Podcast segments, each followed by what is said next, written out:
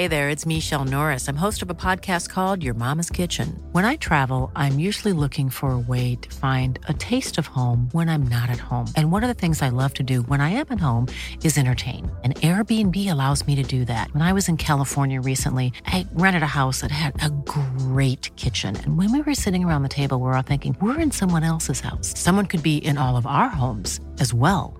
If you have a home, but you're not always at home, you have an Airbnb. Your home might be worth more than you think. Find out how much at airbnb.com/slash host. You have to do uncomfortable stuff through uncomfortable stuff. Great change and good energy comes out of it. So just turn a bad situation into a good one.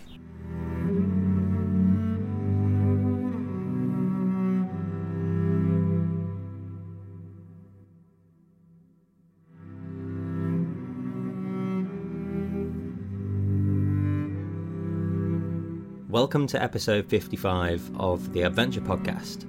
This episode is the first full release of our new mini series for Kendal Mountain Festival in association with Yeti.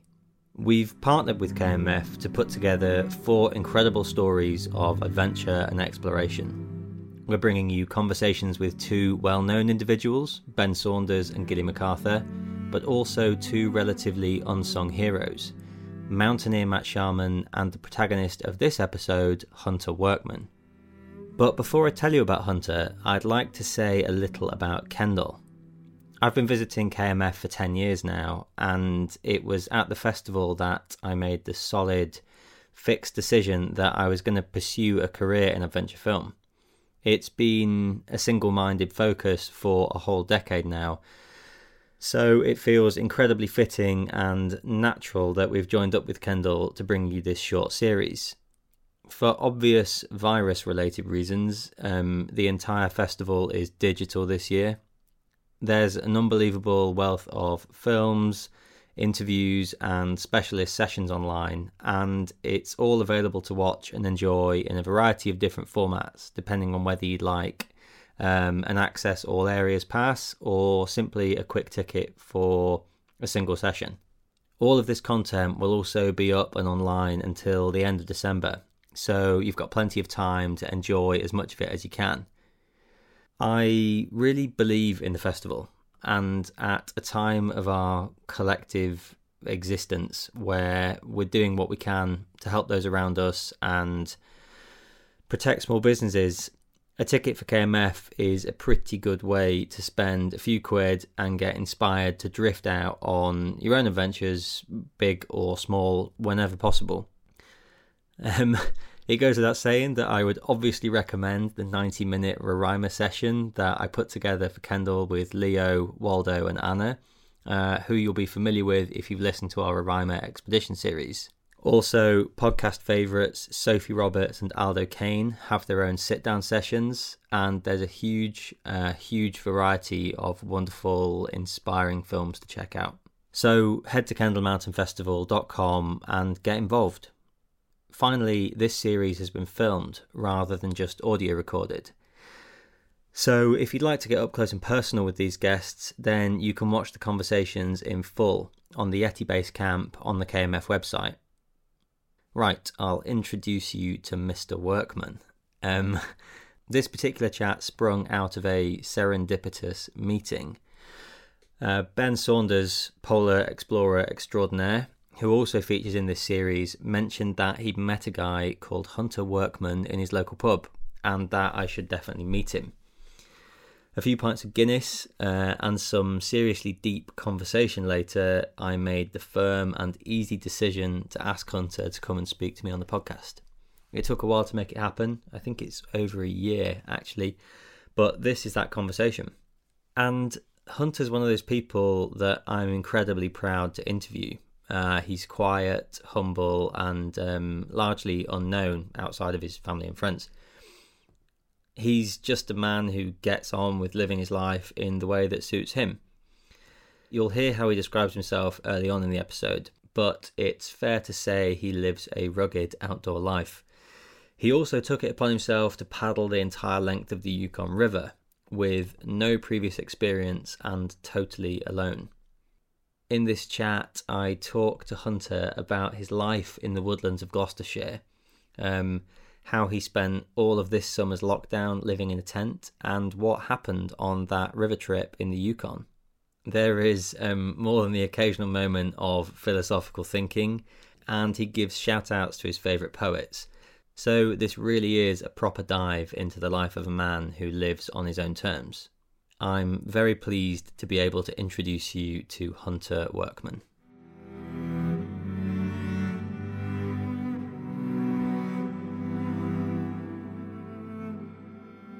We haven't actually planned this, you know, that carefully, and we don't know each other very well. I suppose. It's Probably best, right? Yeah. We met in a bar, introduced, by, well, bar, pub, introduced by Ben Saunders. Had three pints of beer, put the world to rights. And now we're sat in a woodshed. And I'll do the little podcasty intro bit, but people who are watching this at Kendal Mountain Festival can see us. And people who are listening to this on the podcast can't see the setting. So we're sat in this kind of knockdown shed, dilapidated stone corrugated roof. There's dripping um, drain pipes everywhere. There's well, the rain outside, the sun's setting. It's an autumn day. It's been a mix of weather, and now we're just going to chat about the life of a man who's spent his time in the woods and paddled some rivers and what he thinks about the world. Yeah. So, as an intro, can you introduce yourself? Who are you? What do you do? However, you see that, whatever that means to you. Right. My name's Hunter Workman. Um, primarily a fencing contractor. I work mainly in Gloucestershire, in the woods, outdoors, generally. Um, deer manager, um, turner of stones, you know, walker of paths, that kind of stuff. So that, that's about it, really. You know. That's quite a lot of things. Yeah. So how does that work as a job? Um. Generally. Yeah, yeah, yeah. Uh, you know, fairly interesting day to day. Um, maybe I should have chose a different career path a long time ago, and I'd have probably been driving a Porsche or something. But I'm not. The vehicle's got a great dent in the side, and I kind of like it. So it's pretty much it. I suppose maybe a bit of imprinting by my parents, but yeah. But I think, I mean, it's fair to say, right, that you live a life on the land, in the land, part of the landscape. Yeah, I would say I have a strong sense of place to these valleys, um, rivers, watersheds, trees, animals, uh, in a kind of existential way. See myself as a part of it, without kind of getting too waffly on it. But no, waffly on existential sense of place is good. Yeah, um, I feel my heritage in these places at times when you allow yourself to.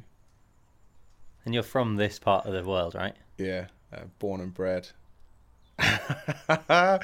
yeah, born and bred, and for a long time I was like, right, gotta go somewhere else and do something else, and you know, who's to say I won't? Um, but maybe, yeah, I just like it. I love it, love it, love it, love it. Maybe too many people, but I suppose maybe too many houses, too many people blowing in from London. yeah, but no, that's it. Pretty much love it. I'm kind of read the poetry. Laurie Lee was from just along the road and all that kind of stuff. So indoctrinated into loving the heritage of this place. Is that right? Laurie Lee's from down the road. Yeah, literally just down the road. One of you know the many fantastic writers and creative types. So, what was childhood like for a man like you, a child like you? Absolutely fantastic. Yeah, walked to walked to school through the snow and the rain and the sunshine, and um, dad was a forester and mum was a nurse. It, oh yeah, was a nurse. Uh, my older sister Jane. Um, we went to the local school, and we lived in a old uh, mill that was recorded in the Domesday Book. It's a old place. Um, yeah, just rooted, I suppose. Stream ran round the side of the house. The horizon was my garden, you know, like so. Yeah, fill your boots, do what you want, and get involved. Were you not tempted down the route of PlayStations and Pokemon cards and? no, I was bullied um, quite a few years because we didn't have a TV, so kind of like forced to read, so no computers. Uh, and I'm really grateful for that now. You did, you've not rebelled against it? No, absolutely not. I think I've played about 10 minutes of Demolition Derby too. and that's it. Yeah. Uh, and Instagram now. That's about as kind of computer as I get. So, but. But I mean, you know, we're going to go there early on in this conversation, but you think that way of life is dying? Um, no, I'm sure it's probably not dying. I'm sure there's people who kind of are practitioners of it. It's just um, calls on us and time and what we value, I suppose, has changed a lot. I'm only 35, but it seems like a lifetime ago. And I drive around and say, "Oh my God, look how many, how this has changed, or how many different houses and roads and shops and all this kind of stuff." But and the pressures of modern life, you know. My sister raises her kids like fairly holistically, so it's kind of nice to see another generation of Sasquatches coming through. uh, and their dad's like a groundworks contractor, so they're playing on diggers, and but she takes them to art galleries, and yeah, they're just super super cool. That's what's so interesting, man. Because I, when we met, you know, people like you and I look a certain way, and I think people expect certain things of us. But you, I mean, without even being prompted, you talked about Laurie Lee, and you talked, you know, you said your sense of place comes from the poetry. You used the term Sasquatch, you know, and I understand the the point about being a Sasquatch, but there's so much more to it than that, right? Uh, no, I don't know. It's just a funky word, right?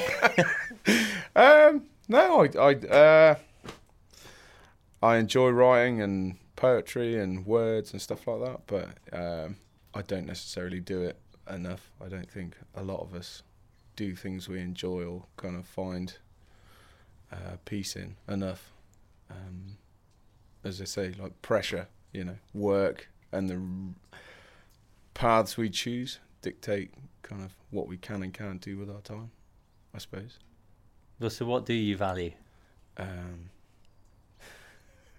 I think it was Daniel, Daniel Boone or Davy Crockett. It was like, good horse, a good woman, and a good rifle. I'm gonna go with him. So whichever one it was. uh, what do I value? Um, uh, Here comes the rain. here comes the rain. Yeah. What do I value? All of it, I suppose. If you actually allow yourself. Um, standing in the rain's pretty good. Standing in the sun, just being aware of it, I suppose. That's what I value. And when that kind of fades away, I don't know if that makes sense. You know, just being present. It's a bit of a fashionable word, but being present. Um, I think this year has definitely kind of focused that up a bit. We're pretty lucky. We are really, really, really extremely lucky. You know, I might not have a kind of bunch of money, but I've got my health. Got a wicked family, awesome girlfriend, live in a pretty nice place, doing something I kind of want to do, making some money. It's pretty good, right? Yeah. And is that, I mean, I put my own views on it, but is that not the way it's always been? That's what we aspire to, right? All the things you just said. Yeah, I suppose. I'm pretty lucky, right? I'm kind of going on a super positive thing at the minute. Don't get me going on like bills and stuff when it doesn't start or broken chainsaws and things. But um, yeah, I think you've got to look look for the positive, and I suppose that's the way it always has been: contentment and just kind of refine what you really need. Computers definitely aren't the answer. You know, mobile phones, the devil. So let's talk. I but mean, I still got one in my pocket, right? yeah, because you know that's the real world now. Yeah. You can choose when you switch it on and off. Mm, I suppose, but it kind of claws into you then. Oh, just like this. Yeah, it does. I don't know. But I think it's important for people who don't live lives like yours to know that you do it too. Because I don't want to get involved in this sort of conversation with everybody I speak to, which does happen a lot. But people always feel like they're the one who's trapped in that circle. They're the one who's trapped in that spiral of scrolling or the next thing. Or, I mean, you live with your hands in the soil and you do it too. Yeah, I think uh, surely it's human nature. It's probably if we looked somewhere in our kind of genetics, it's hardwired into us some sort of I don't know dopamine hit, and that's probably what Facebook's loving. You know, like go and mine that. Um, but just have the power to kind of walk away from it, and we are all guilty of you know being sucked into the um, trashy kind of stuff is no value. It is nothing. You haven't created anything, worked up a sweat, all the kind of good stuff that makes you grateful for being alive. I suppose. Let's talk a bit about work because there's so many places and so many ways we can go. This. Why on earth would you go to work? Why on earth would you go to work straight away? because I well, you want the honest answer or the real answer because I think I envy you. Right. Yeah, I think I do. Likewise. yeah, no, sure. Likewise. yeah, yeah. But I and grass is always greener, right? It's my perception of your life that one day you're building fences or fixing fences, the next you're stalking deer, the next you're playing with chainsaws. What's not to love? Yeah, but um, as you said, the grass is always greener. It's kind of, I don't know. I think it's probably this year. Kind of, the clocks have just gone back. Piss wet Monday morning. It's just like, oh my word, what on earth's this all about? But just take a breath and just kind of put your best foot forward and go for it. Um, I don't know. Work is just ace, isn't it? It is ace, right? We've got to do something. You're not going to just sit at home, be on the sofa, and if you can kind of find something um, that you enjoy doing and earn a bit of money, and uh, a bit of work's gone wrong, so I've just kind of had to take a bit of a back step. But um, as long as you kind of can put an angle on it and work around it and stuff like that, you just keep keep ploughing on forward, I suppose. Is there a line or is there a blurred line between work and play for you? Uh, yeah, I suppose so. Yeah, no, deer stalking's ace. Um, it's ace because it gets you out there.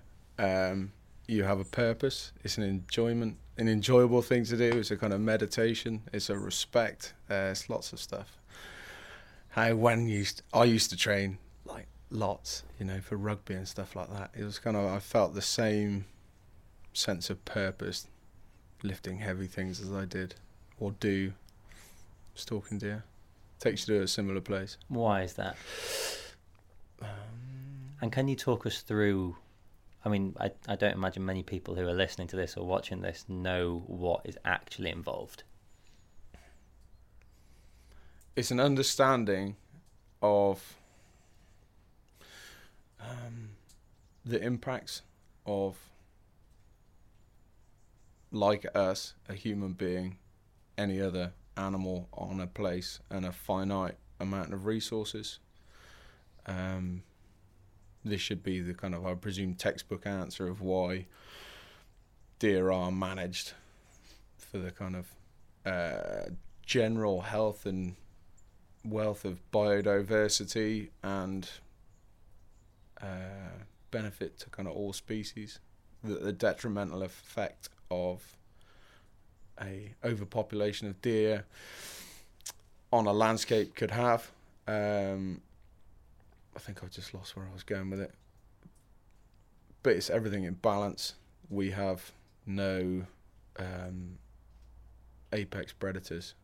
We are the apex predator.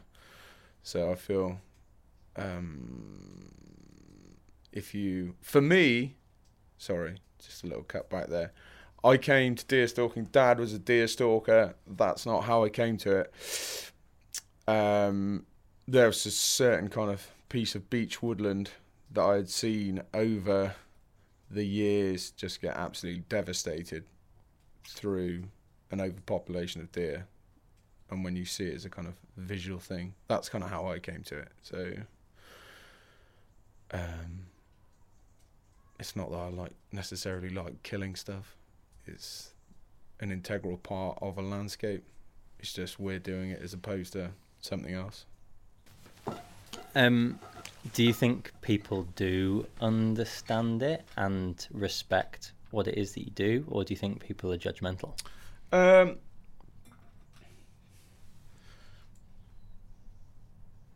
no, I'm sure some people do.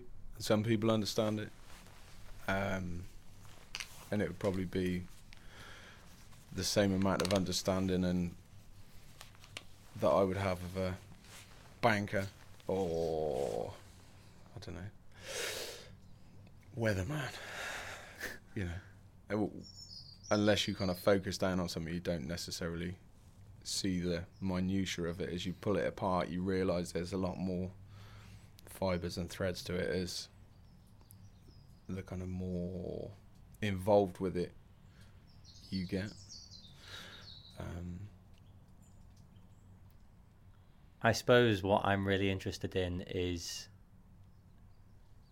this lifestyle of yours. Whilst it might not be necessarily rare, I think your attitude and your daily life is not something that most people are exposed to. And I think that you know it's an interesting insight into the way that the world really works outside of the M25. Yeah, right, and it does work. It goes on regardless of you know our our even being here. It just turns, and isn't that just like the most magical thing? Like you could just roll up all of humans, all everything we've done. Just it will carry on trucking, and we're just here for a fleeting moment so I feel try not to do too much damage, kind of live your life in a kind of fairly beneficial way, kind of tread lightly. Um, yeah, and just appreciate that you are just a speck, you know, parts per billion. Drop of blood in the ocean, right? What else are we, you know? Does that trouble you? Not really. Not really. Um, it's just magic. Uh, through the majority of lockdown, I slept. on. I slept outside for the whole of lockdown. So, uh, just amazing starry nights, rain, mist, just ace. And I think it was Chris Packham who had said on like a Countryfile, it's like, oh yeah, there's certain I'm going to completely butcher this. There's a certain kind of chemical released from the uh, soil at night that is triggers certain fantastic things in your body. And I think I'm just currently riding the wave of that being like so close to the dirt for like absolutely ages. but don't tell my girlfriend about that. You slept outside for the whole of lockdown. Yeah. Okay. Yeah. Well, why why not right so between between houses and i was just like why not it's a great opportunity um, for the past couple of years i think it was al humphreys always says like try and sleep outside once a once a month or something like that and it just kind of snowboard from there but can you describe lifestyle i mean what are we talking like just a two-man vango tent and yeah just an msr hubba nx just a good tent you know it's fine um, and we've had a really gorgeous summer. So just like a normal day, go to work, all that kind of stuff, normal stresses and strains. But I was sleeping in a tent with the door open through a gorgeous summer, just trying to make the most of it. We couldn't go anywhere, right? So this is so is this is there an element of necessity? No, it's turned into necessity. Weirdly. oh no, go on, expand, expand. No, it's not. It's just you. Oh, I don't know. Maybe it's like. Uh, cussedness of like, well, I've gone this long, may as well carry on going. Uh, but yeah, no, it's all right. It's just, and it's good to have something hard in your life. We're too soft, right? Bigger TV, comfier sofa, Just do something hard. This is what I mean when I say is that way of life at risk. Is it a risk? I'm sure if you went like two valleys over, you'd find a very similar character. That's the whole thing about we feel like, oh, you know, what would happen if we weren't here? What would happen if I wasn't at this company? Well, you leave and it just carries on rolling. We feel doesn't. we feel unique, right? Because we're just like "Er," looking out. We're at the center of our universe. But if you, as I say, if you go ten miles that way, you'd find some other dude. I'm pretty sure doing a similar thing. And I, It's just you didn't bump into him in the pub. No, you're totally right about that. I mean, you have done some stuff that's a little bit different, which we'll come on to, but I, I've asked the question already, but it, it's exploring it again in a different way, and that doesn't bother you. The insignificance, the lack of unique.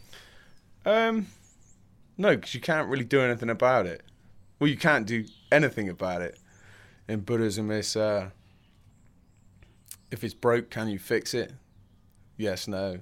Well, no. Move on. Accept it. It's broken. Get on. Oh yeah, you can. We'll endeavour to fix it, or if you want to fix it, work in a positive manner and fix it, or just get angry at its brokenness. Just get on, you know. What do you get angry at? Lots. right. We're all conflicted, you know. So I, the past couple of years, gone on a bit of a journey. Definitely a lot happier through Buddhism.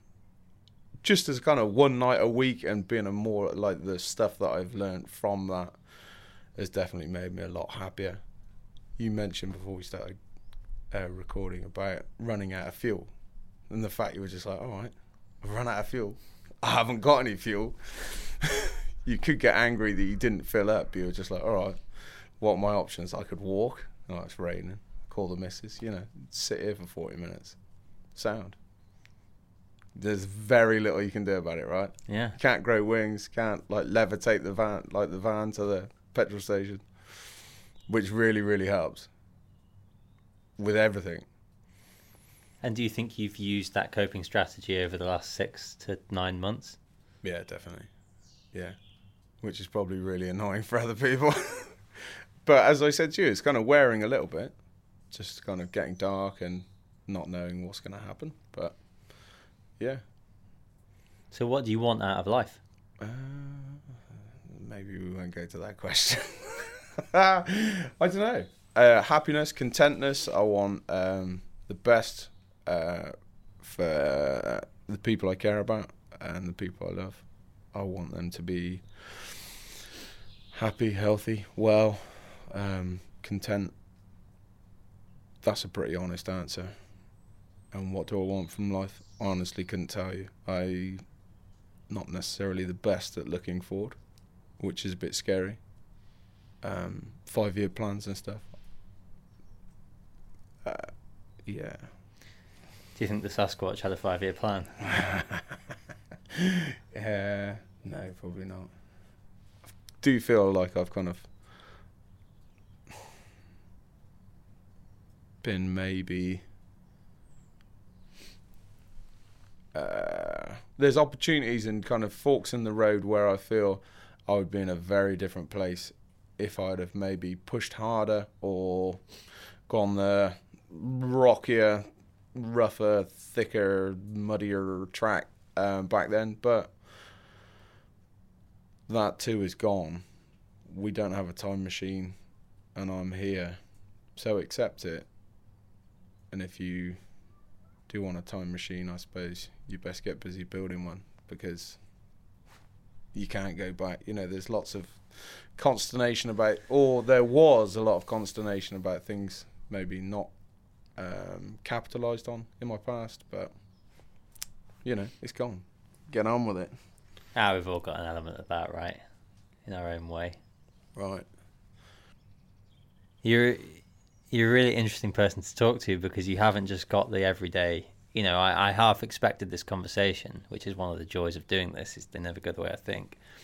To just talk about the love of deer stalking and the love of the woods and things like that, but it sounds like you're a bit of a soul searcher and a bit of a, you know, an explorer of philosophy and theory and Um, surely that is the purpose of us to ask these questions of ourselves. I don't know if. Well, I, don't, know. Maybe it might not be. I, I'm I- fucked if it's not. right? Well, I think people see things in different ways, but It could be considered navel gazing. You know, my sister's kind of leveled that at me in the past, which hurt a bit, but you kind of get on with it, I suppose. I don't. It's changed from navel gazing. Maybe for a period of time it was navel gazing, but I don't see it as navel gazing now.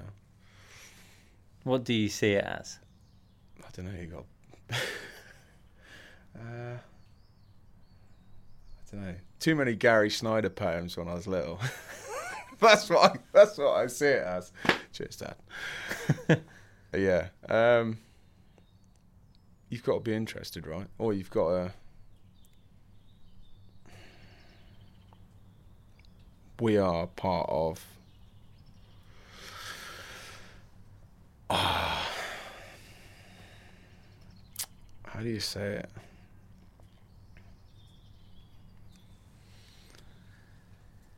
I don't know. It's kind of getting happy with the kind of transientness of it all. We kind of look out and say, "Oh, those hills, those hills are going to just stay exactly the way they are." Right? That's just the way they were. My grandpa saw them like that. I'm pretty sure my grandchildren will see them like that. You know, but they too changed, and those two will change. Yeah, for sure. I mean, you, you hinted at it here. You know, how do you feel about this place? The good and the bad. Yeah, just um, I often wish to have a kind of time machine, just as a kind of little interesting thing, not to kind of go back and live that life, but just as a kind of snapshot, just to be able to wander around a place I know.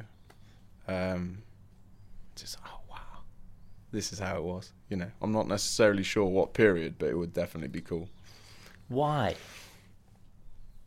I don't know, just to get really angry about how it's changed. no, or like see if dad was telling the truth about where that tree was or like how big this was. but um no, why? Uh because I'm interested in I don't know, just seeing it before maybe we got here. Uh, down in Gloucester, not too far from us, there is, I think there's a housing estate on top of it, but there is a, a Neolithic fishing camp.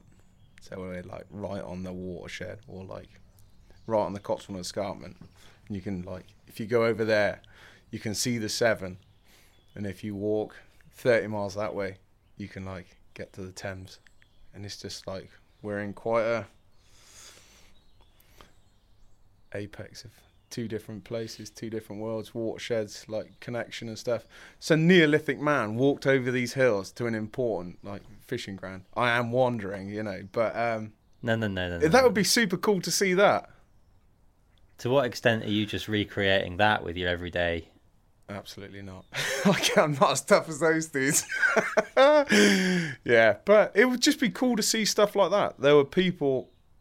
We are just the same as them. We're just putting a bigger bloody footprint instead of just a pile of shells and fish bones and some arrowheads and some marks.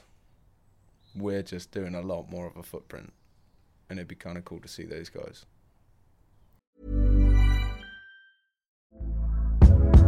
Hey there, it's Michele Norris. I'm host of a podcast called Your Mama's Kitchen. When I travel, I'm usually looking for a way to find a taste of home when I'm not at home. And one of the things I love to do when I am at home is entertain. And Airbnb allows me to do that. When I was in California recently, I rented a house that had a great kitchen. And when we were sitting around the table, we're all thinking, we're in someone else's house. Someone could be in all of our homes as well. If you have a home, but you're not always at home, you have an Airbnb. Your home might be worth more than you think. Find out how much at airbnb.com/slash host. Yeah. So, what? How old were you when you went to the Yukon? It was only three years ago. So. Was it? Yeah, no. It, sh- I should have done loads So more. tw- 22 then. No, yeah, 22. Again, right? um, yeah, no, it was only three years ago. So, what was that? 32? Good at maths. But and how do you go from moment of inspiration or moment of idea to getting on the airplane? Right. Um, I was.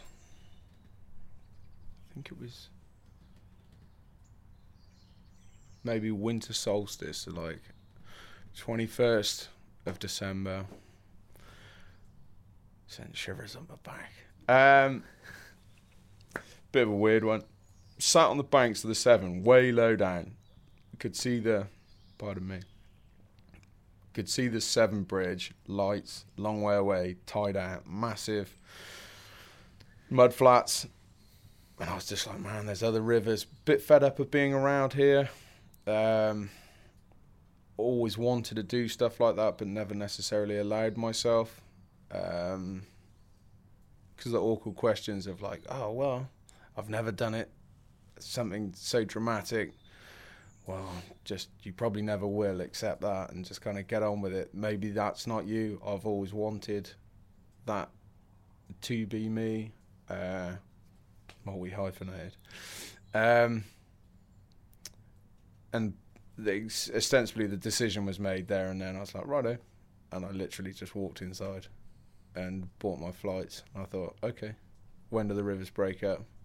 Or looked at the average breakup on the uh, of the Yukon River ice and stuff like that. I was like, okay, when was it? It was mm, May the 11th. So I flew out like 10 days earlier than that. So I just booked the tickets and went for it.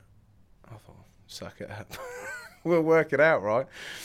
So smashed the piggy bank and went for it. And you paddled the length of the Yukon. Yeah, so two and a half, 2,400 miles, I think. Okay, I feel like we have to, you know, logically take a step back and just how much paddling experience have you got? Like that much. I've got quite a bit now. Yeah. Just uh, inspired by the pictures and stories of just dudes up in that neck of the wood, just doing cool stuff, right? Like what? Big beards, guns, bears, uh, voyagers. Those just going into the country and seeing it anew. Um, and I definitely at that time needed some new stuff on my eyeballs. So yeah, just went for it because what's the worst that's going to happen? You come home with your tail between your legs. All the other options. There is a worse option than that. Yeah, there's quite a few worse options. but um, And who'd you go with? Just on my own. So yeah, that is probably where the kind of seed of it. I was kind of on a bit of a journey before then, but a lot of um, overcoming adversity lessons was learnt during that trip. Can we talk about why? Um, just as hard because, oh, it's not hard. But why did a guy I've known for a long time, a really, really good paddler. Um, his great grandfather was uh, Royal Na- uh, Royal Canadian uh, Geographical um, Survey group or whatever. It's got a river named up on a different watershed. So um, the Yukon runs west, and uh, the Nahanni runs the other way. And his great grandfather's got a river named up there after him. Super cool dude. So I paddled a fair bit with him before. Uh, hard man, Buddhist, good biceps, and um,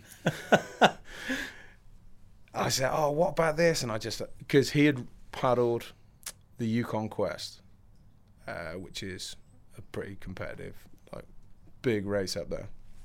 Not the whole length. I think is 300 miles. Putting a pretty good time. And the amount of questions I was asking, oh, like, what about this? What about that? Da-da-da-da. What about the wind's blowing? And, and he was just like, well, it is, isn't it?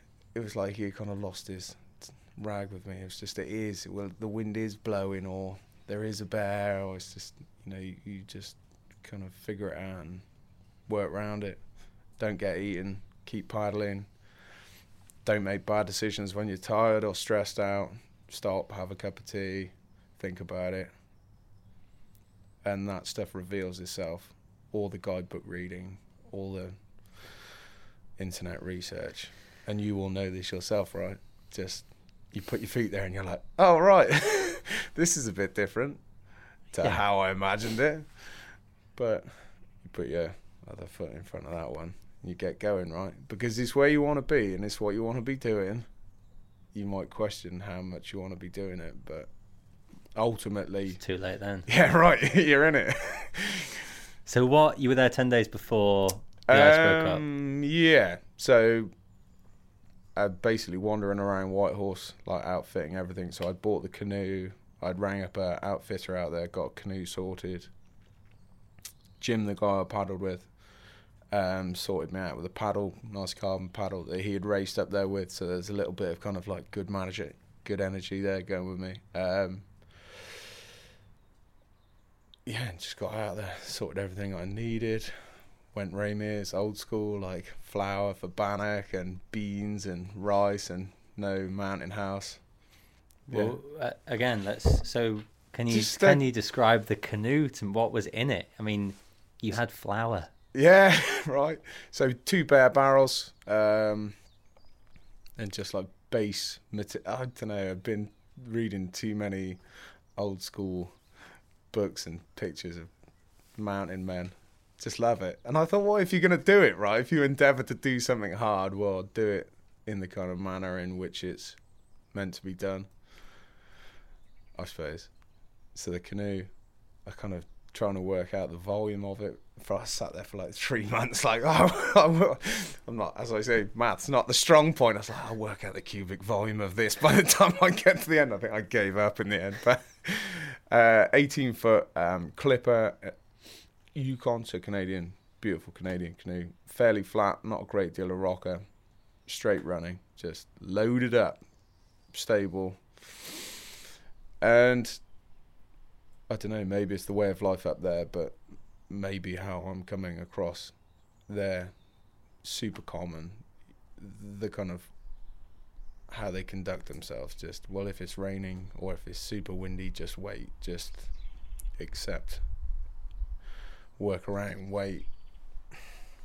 Just, it's a cool way of life, as in being at the mercy of something bigger than you. Yeah. I suppose.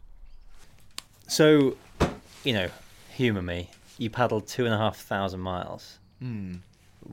Tell me the story. I Um, want to hear it all.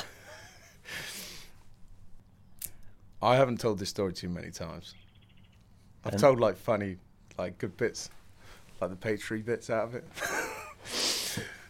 but um, so I thought, what happened? I was waiting around at the outfitters in Whitehorse. And what happened? A guy walked in and they'd flown a float plane over Lake Labarge, Lake Laberge, which is the kind of first big obstacle on the river. A huge, massive um, uh, lake, which basically runs north south. So the wind just kind of funnels up there. So they had flown over and said, Lake Labarge is broke, uh, like breaking up. Um, you're good to go because you didn't basically want to get stuck down there because you could be stuck potentially for a long time. Although summers are warming up, you could get stuck down there and smash into your food supplies when you don't really need to. I know you're kind of in town, kind of kicking around, getting fat, but just maybe wait. Um, so I was like, right, okay. And I'd heard that at like two o'clock in the afternoon. I was like, all right, I'll just go then. And I was like, oh right, okay, this is this is it. It was a bit emotional. I just like literally shoved it off, and the bloke from the canoe shop took a photo. I was like, all right, sound. I was like, I'll go and paddle eighteen hundred miles tonight, and I'll do the rest tomorrow. so I started paddling. I was like, right, it might take a little bit longer than initially initially thought, but um, first first miles were just beautiful. So I'd paddled up there before on some rivers that had kind of cleared out just to kind of get my head together. So I'd had a bit of understanding of how it all fitted together up there in the time between I got there and the time I started paddling. and um, got to Lake Labarge that night, and it was still quite early, so it was dark, pitch dark. I was like, "What am I gonna do?" Like, so I didn't set a tent up. I was like, "I'm just gonna travel like fast and light. I'll just get up in the morning and just do maybe a thousand miles tomorrow."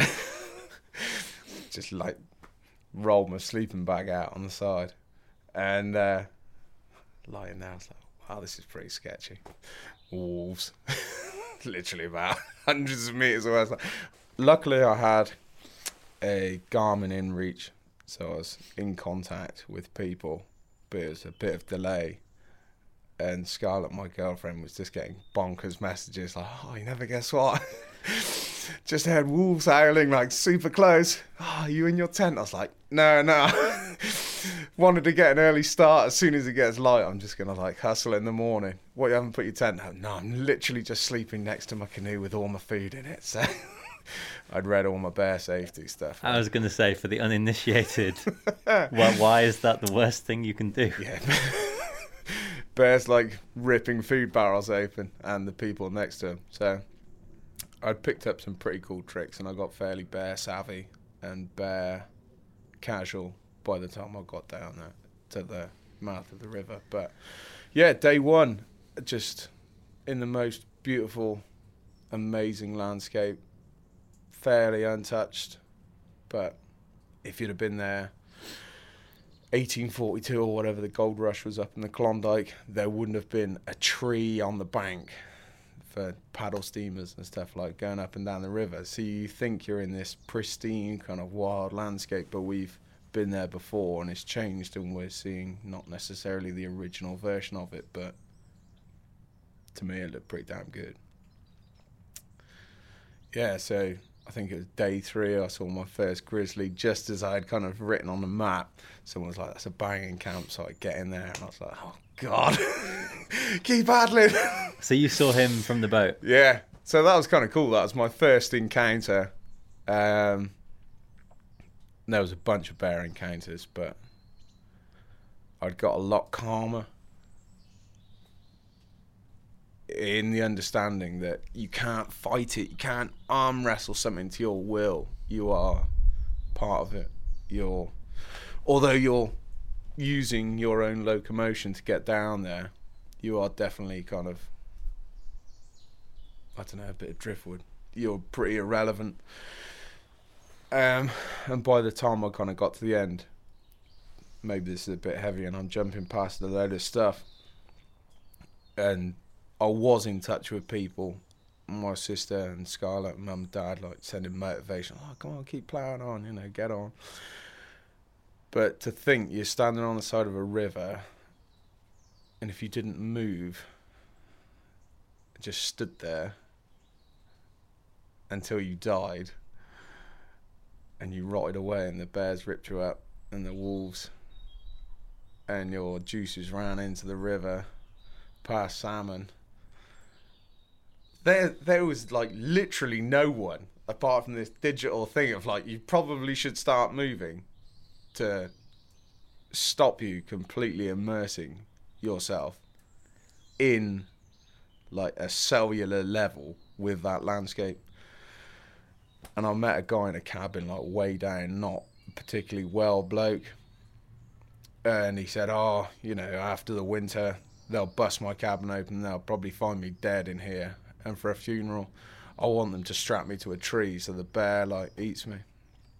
I just found that the most magic thing, and since then I've been like quite good friends with one or two people who knew that guy, and they did a cremation. Not that bloke, but they did a cremation at his kind of cabin, like his camp, his fish camp, and I was just like, wow, just we put so much stuff in the way of what ostensibly we are a kind of an, an a mass of you know organic matter, which is from something and will eventually go to something, as much as we don't like to think. So when you say like it is transient, right? Yeah. And being stood there, you definitely were aware of the transient nature of yourself when you're set against that landscape. Which is awesome. Everybody go out there. Don't. well, there we go. Maybe that's something for the close. Yeah, yeah, yeah. Now we're just part of the carbon cycle, Right. just the washing machine of the universe Yeah. tumbling on. So, as much as I'd love and sit to sit and talk about that all day, which we might do um, later, I, what else was the journey like? I mean, it almost seems like it was linear, right? You started at the start and you ended at the end. Yeah. How long did it take, and what else happened en route? Um, so I had scheduled, I think, for 90 days, and I think I got it done in 70. So, um, met one or two amazing people, and like microcosms of all humans, you met some pretty ropey characters as well, which you accept as part of it. they're, Um, they're living in. yeah, so there's kind of one or two bush villages. There were a lot more people up in the kind of Alaskan interior, but um, as modern life and TV and mobile phones, they've been attracted to towns and cutting fish and subsistence lifestyles aren't super appealing. There's no money necessarily in kind of trap lines and stuff like that. So maybe bits of tourism and guiding and a bit of hunting guiding and stuff like that. So you can eke out an ex- pardon me, you can eke out an existence, but it's not necessarily a prosperous landscape. It's like a fat starved, a fat starved landscape, um, which even goes down to the animals reflect that there is no excess fat on the animals, and the indigenous people up there would understand like fat is a necessity to seeing you through the winter.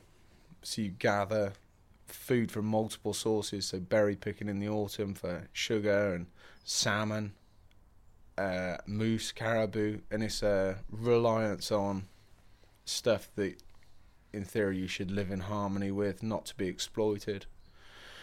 Um, so when I say about a fat starved environment, they would bits of fat behind the eye socket is just like gold dust, bits of fat in knee joints and cartilage, anything you can kind of utilize.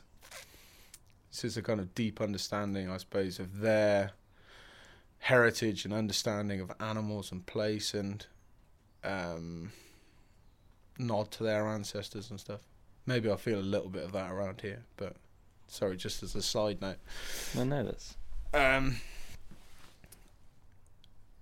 but yeah, just uh, at times quite um, spiritual. So, can you describe as viscerally as you like and as practically what was your daily life like on the river?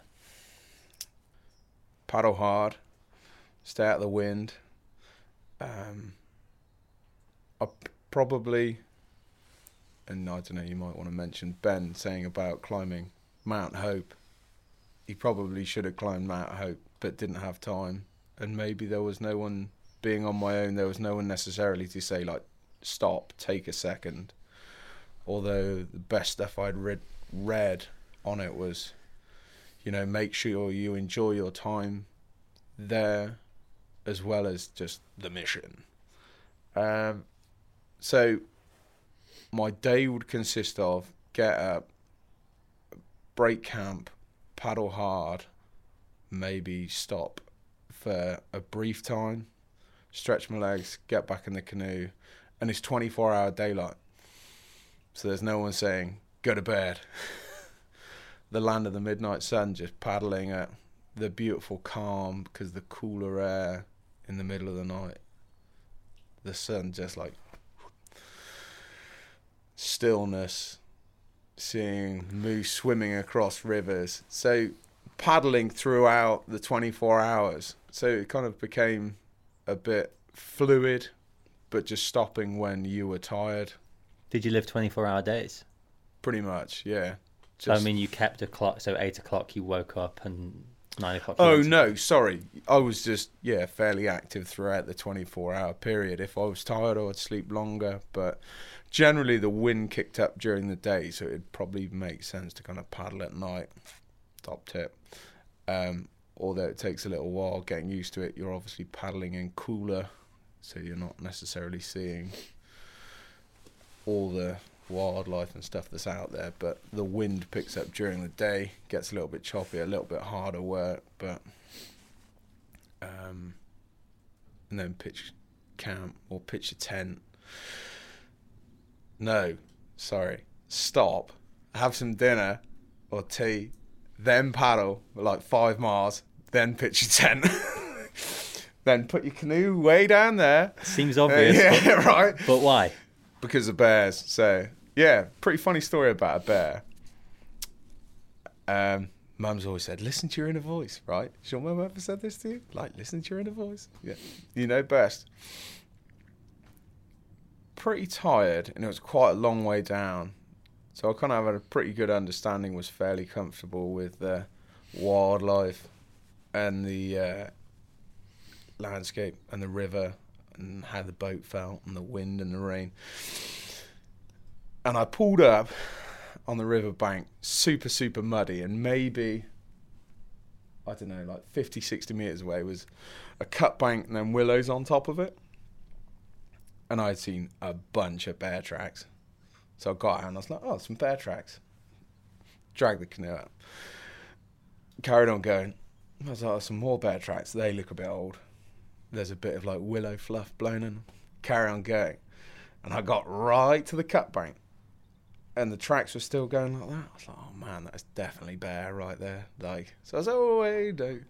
Yeah, so I was walking up this uh, shallow mud bank, plenty of bear tracks, spotted one or two with willow kind of fluff, or whatever the proper word is, willow snow. And I was like, well, they've been there a minute.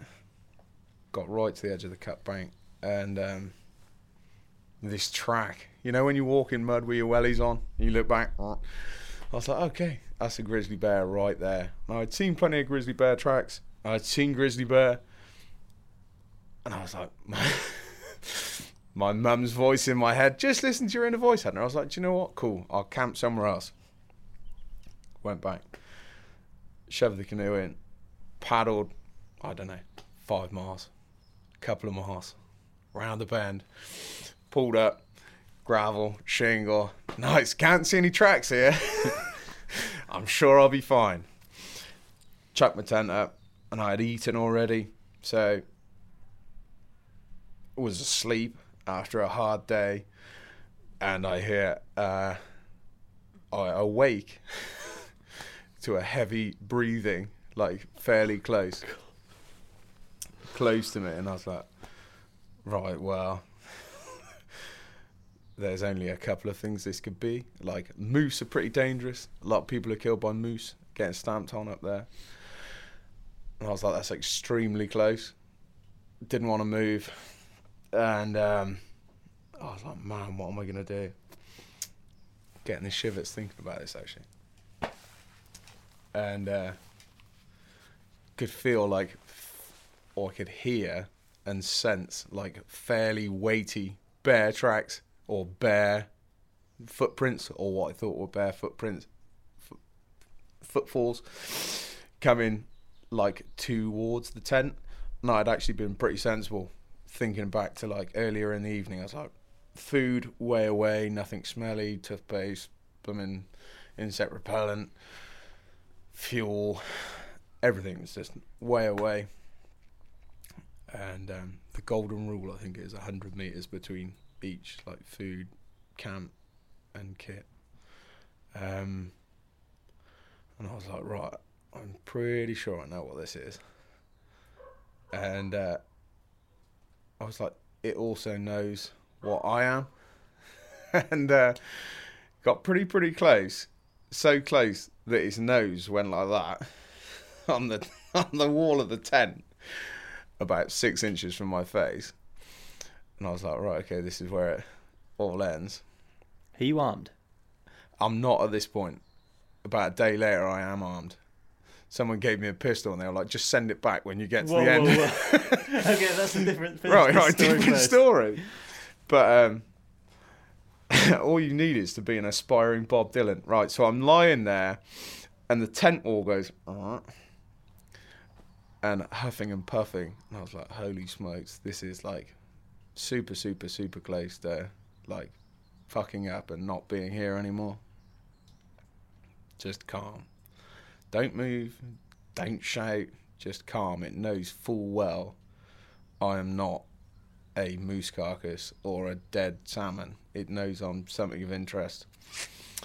Um, it moves away ever so slightly. And I'm like, what am I going to do?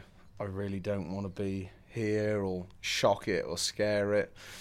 So, like, wisely, I've been carrying a mouth organ with me. and I put the mouth organ in my mouth and just blow it ever so gently and just go, and I just hear a little pause. And I say, Hey, Mr. Bear, I hope you haven't put the rent up. I just want to put my tent up.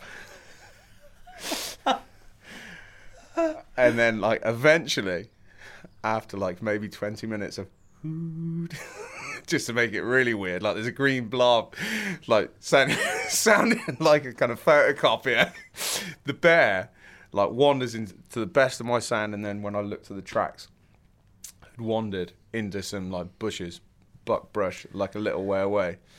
About two seconds later, as I'm looking through the little vent on the end of an MSR, a big bull moose just plows out of the willows just goes storming down the beach and jumps into the river. Just, I was like, oh my god.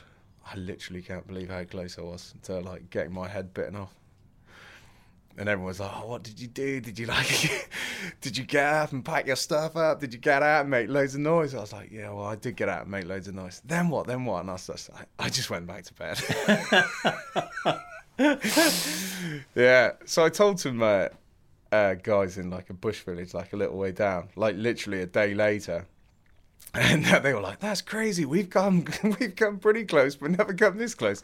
And this dude gave me Dirty Harry's pistol. He's like, "Yeah, just keep this, man. If you get any like that close again, shoot it because you're not going to get that luck." And I literally just wrapped it up in cardboard and sent it back to him when we got to um, out on the out on the coast. But yeah, pretty pretty funny story. That is wild. yeah, you.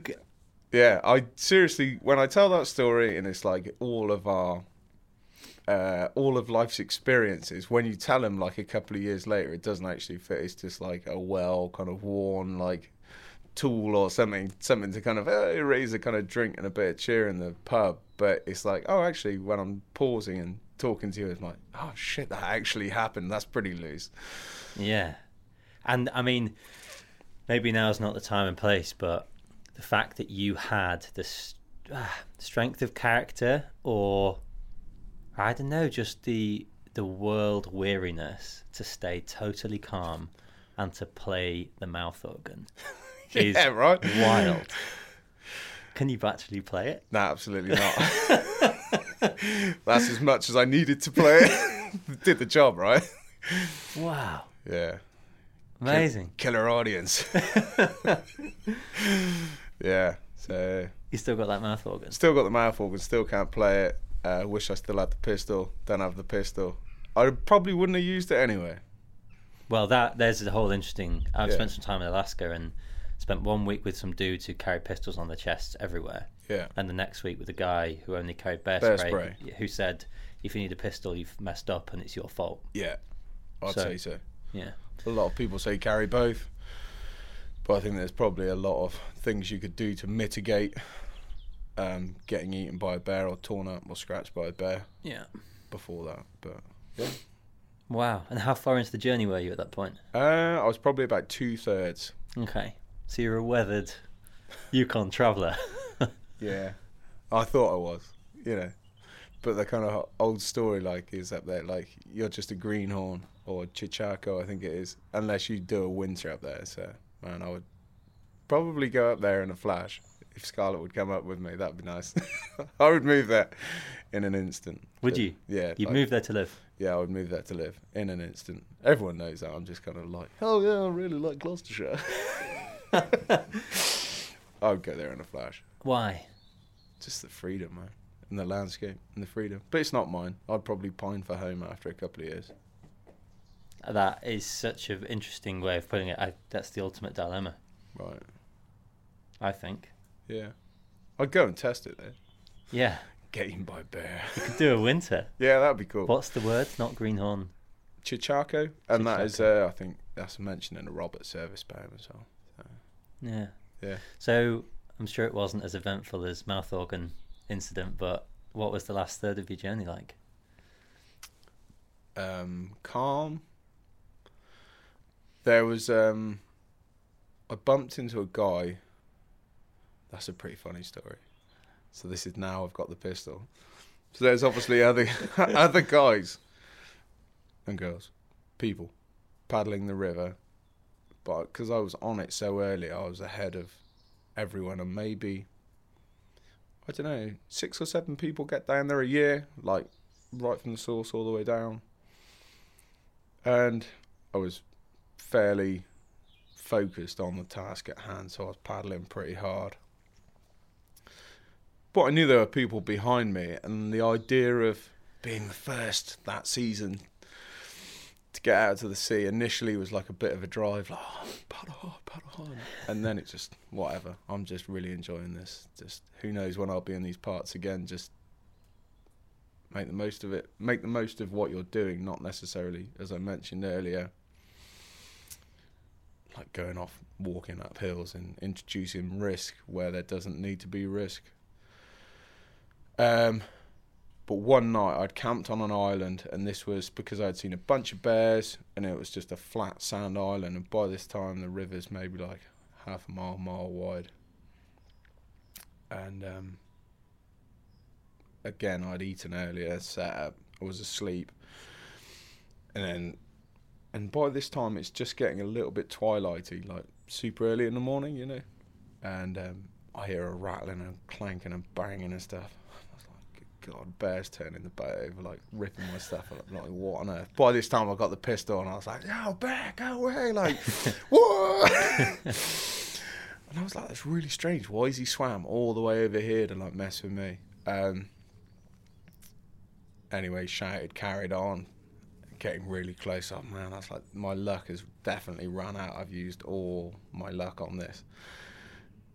And sensibly, I had the pistol like really close at hand, like wrapped in an oily rag in the bottom of a dry bag, in the bottom of a bag, like. so I was like, okay, now's the time. I get it out and I'm unzipping the door and I see a pair of bumming Tevas and there's literally a dude stood about six foot from my tent. What the hell, man? I nearly shot you. He's a German guy and he had literally been chasing me. Like he had been bumping into people and other fishermen and stuff. Oh, yeah, there's like a guy in a white canoe. He's in front of you. And he had literally had a kind of the mission was to catch me. he doesn't realize how close he came to getting like the bear spray.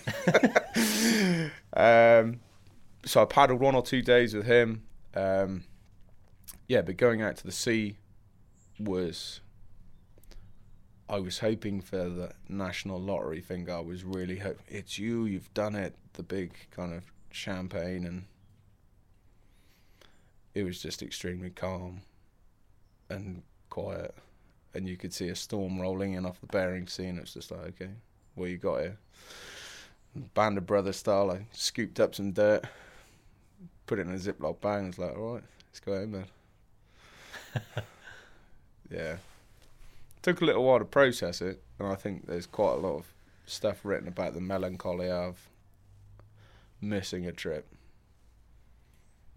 I don't think there's enough written about coming home. Yeah, right. People just prepare you for the journey. Oh yeah, plenty, of, plenty of push-ups, man. Yeah.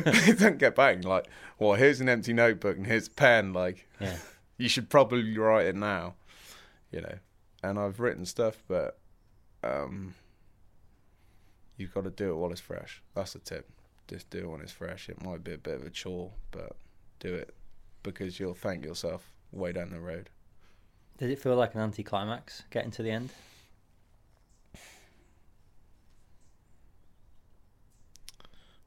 No, not really. It um like made me aware that you're obviously, as we just mentioned a second ago, like you are capable of, of more, far more than what you think. Even if for a long time, you don't necess- uh, haven't necessarily felt that way. Just get out and have a go, I suppose. Two and a half thousand miles on very little experience. And yeah. Um, and just and then life gets in the way, right? I would have if there wasn't family and people I really, really missed and loved at home, I'd have just turned left and carried on going. Yeah, that'd have been pretty nice. But I think I'd have probably got a day and gone, this is a really, really bad decision. like, that was a good place to put a full stop. yeah, yeah, so, but there's always another, another river, another mountain. And it doesn't really matter if someone's been down it before or up it or across it or under it. It's just, it's you basically doing it. Um, and it's not a test, just an expression of intent against or with or in harmony with like a landscape, I suppose. That is a wonderful way to put it. All right. I've never. I think it's a wonderful way to put it. Yeah. God, that's kind of thrown me. Do you dwell on it? Every day. Really? Yeah. Maybe just in passing. Just uh Yeah. Just it's there, isn't it? It's part of you. I gave the canoe away. It just it was tax. Like I'd paid a bunch of money for it, but it's like I wasn't gonna be able to bring it home. And that village all those villagers like, oh, here comes another white fellow with a canoe. Like, why on earth would we pay, pay money for this? Because you ain't going to be able to get it back. And um, yeah, it, it was pretty emotional seeing the boat go. But um, in theory, you could like, and Jim had given me that paddle, and I gave gave him the paddle back when I got back. And I gave him some dirt from the Bering Sea and sat down and we shared stories.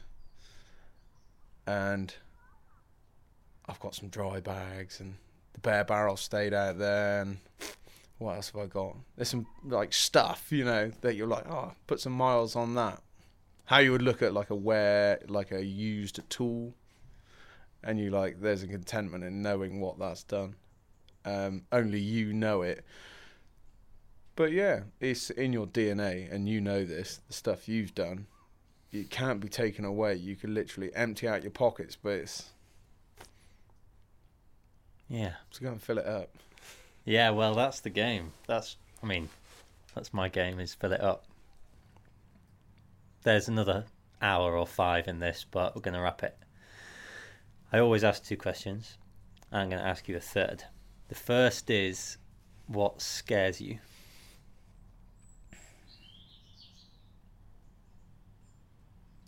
Um,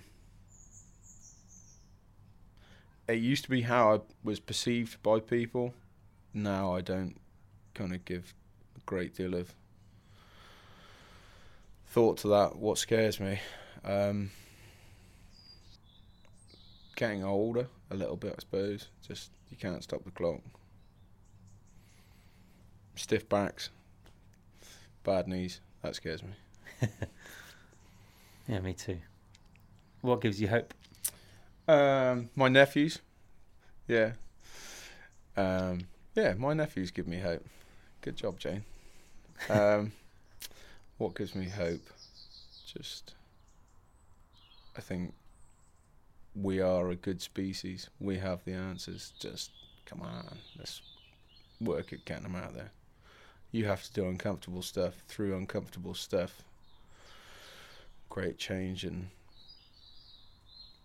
good energy comes out of it. So just turn a bad situation into a good one because we definitely can, or definitely slow down what we're doing. That gives me hope. Yeah. Yeah. And then when I first met you, last met you, um, you said you were planning on going on a very long walk. Yeah. Where were you going? What were you doing? And, Goddamn coronavirus! and and why didn't you? And why did it matter? um, why did it matter? Right. So the plan was to um, fly up to Kaktovik, which is on the very north of the North Slope, which Donald Trump is now, or basically, the North Slope is made up of the Arctic National Wildlife Refuge, like the cradle of it all, really, the birthplace of the caribou, uh, porcupine caribou herd, and just untouched Arctic landscape, and um, it's now getting opened up for oil exploration and mineral extraction and drilling and all that kind of stuff, which is just east of Prudhoe Bay. And if you've been there and seen that stuff, it's no good thing will come of this. So maybe, I don't know, maybe we should all go and have a little look at that and see what we're actually destroying. Where do we draw the line? And I basically wanted to see that place before it was no longer that place. And there's not a great deal of places left like that. Um, so the plan was to walk pretty much due south, straight through the wildlife refuge, up over the Brooks Range, and um, onto the Porcupine wa- watershed. Walk down until you could get a canoe in or a pack raft in, and then canoe out to the Yukon. But it didn't happen because of flight restrictions and stuff. But Still could. yeah, still could. I just really hope there's no diggers kind of rolling around up there and survey tape and stuff. That scares me. Yep. I can understand that. We're going to go alone. Yeah. Why? Better stories, right? no one can see you when you're crying. And I don't know. Maybe I don't get on with people very well. yeah, singing "Sexiest Man in Jamaica" at like top of your voice. I think would probably infuriate anyone walking along with you. Like, so, yeah, alone. Why not? Challenge yourself. Ask questions of yourself. Cool. Last question. I didn't do three. I never manage it. But last question. What's the best poem about that part of the world? Um, banging poem, Axe Handles by Gary Snyder. Okay. Go read it. We'll end there. Yeah, man. Thank you very much. Oh, dude. There we go. Thank you very much. That was wicked. It was funny, right?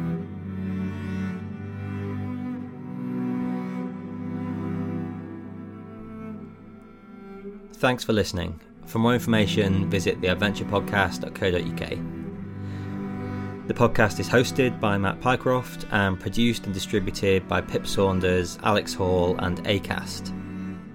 If you'd like to get in touch, you can email us at info at theadventurepodcast.co.uk and please do leave us a review on iTunes. They make the world of difference. Um, and you can keep in touch on Instagram at The Adventure Podcast.